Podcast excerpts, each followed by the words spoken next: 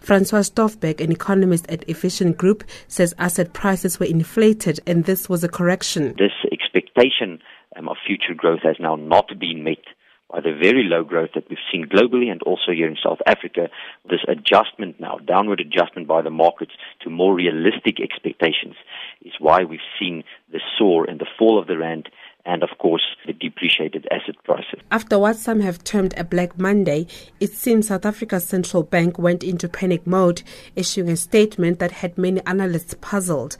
The bank said while it is committed to the exchange rate being determined by market forces, it could consider intervening to support the rand and reduce volatility. Economic analyst Lumkile Mondi says the sub-statement was driven by panic. I think it's driven by panic. You know, when there is overreaction in markets, we need central banks to be much more calmer particularly given the information that they have. Remember, about three weeks ago, when they hiked interest rate, they were acting preemptively, given the information they had about the situation in the US. But what exactly is wrong with pegging the rand? This would mean that the central bank would, on a daily basis, set a reference rate a midpoint around which the currency would be allowed to trade, just like China has done. The difference with China, analysts say, is that the Chinese can defend their currency if it came under attack, with the billions and billions of reserves which it has, and South Africa does not have. South Africa only has net reserves of around $41 billion. Economists have warned that the central bank governor, Lesetja Kganyago, should tread carefully where others have bent their fingers. Under Dr. Chris Stals, then Reserve Bank governor, the bank depleted the country's reserves trying to support the rand.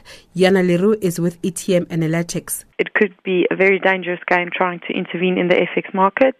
Uh, back in 1998, the Reserve Bank essentially wiped out all reserves in an attempt to provide support to the rand, and it failed to provide the currency with the strength um, or to stem a sell-off in the currency. Mondi says it would be sad for the central bank to intervene. South Africa has learned its lessons very hard around when you intervene, given your low base of foreign reserves, which South Africa continues to when you compare it to the other BRICS partners. It will really be a sad situation if the central bank had to intervene in the currency market, having paid severely in the past for doing exactly that. Leroux says the comments may be the bank's verbal intervention to try and soothe the market over what is happening with the currency.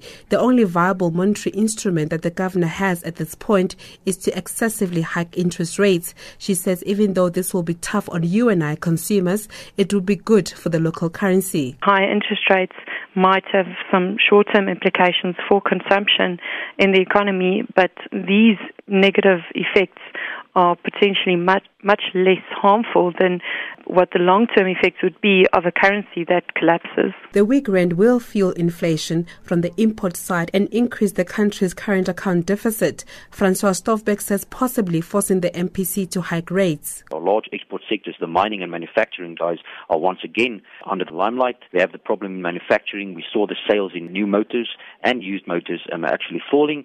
So these guys that are supposed to be exporting aren't growing. We're actually expecting a contraction in the manufacturing sector. So if these guys aren't growing, they can't make use of the very favorable weak rand to export even more. In Johannesburg, I'm Dimakatso Leshoro.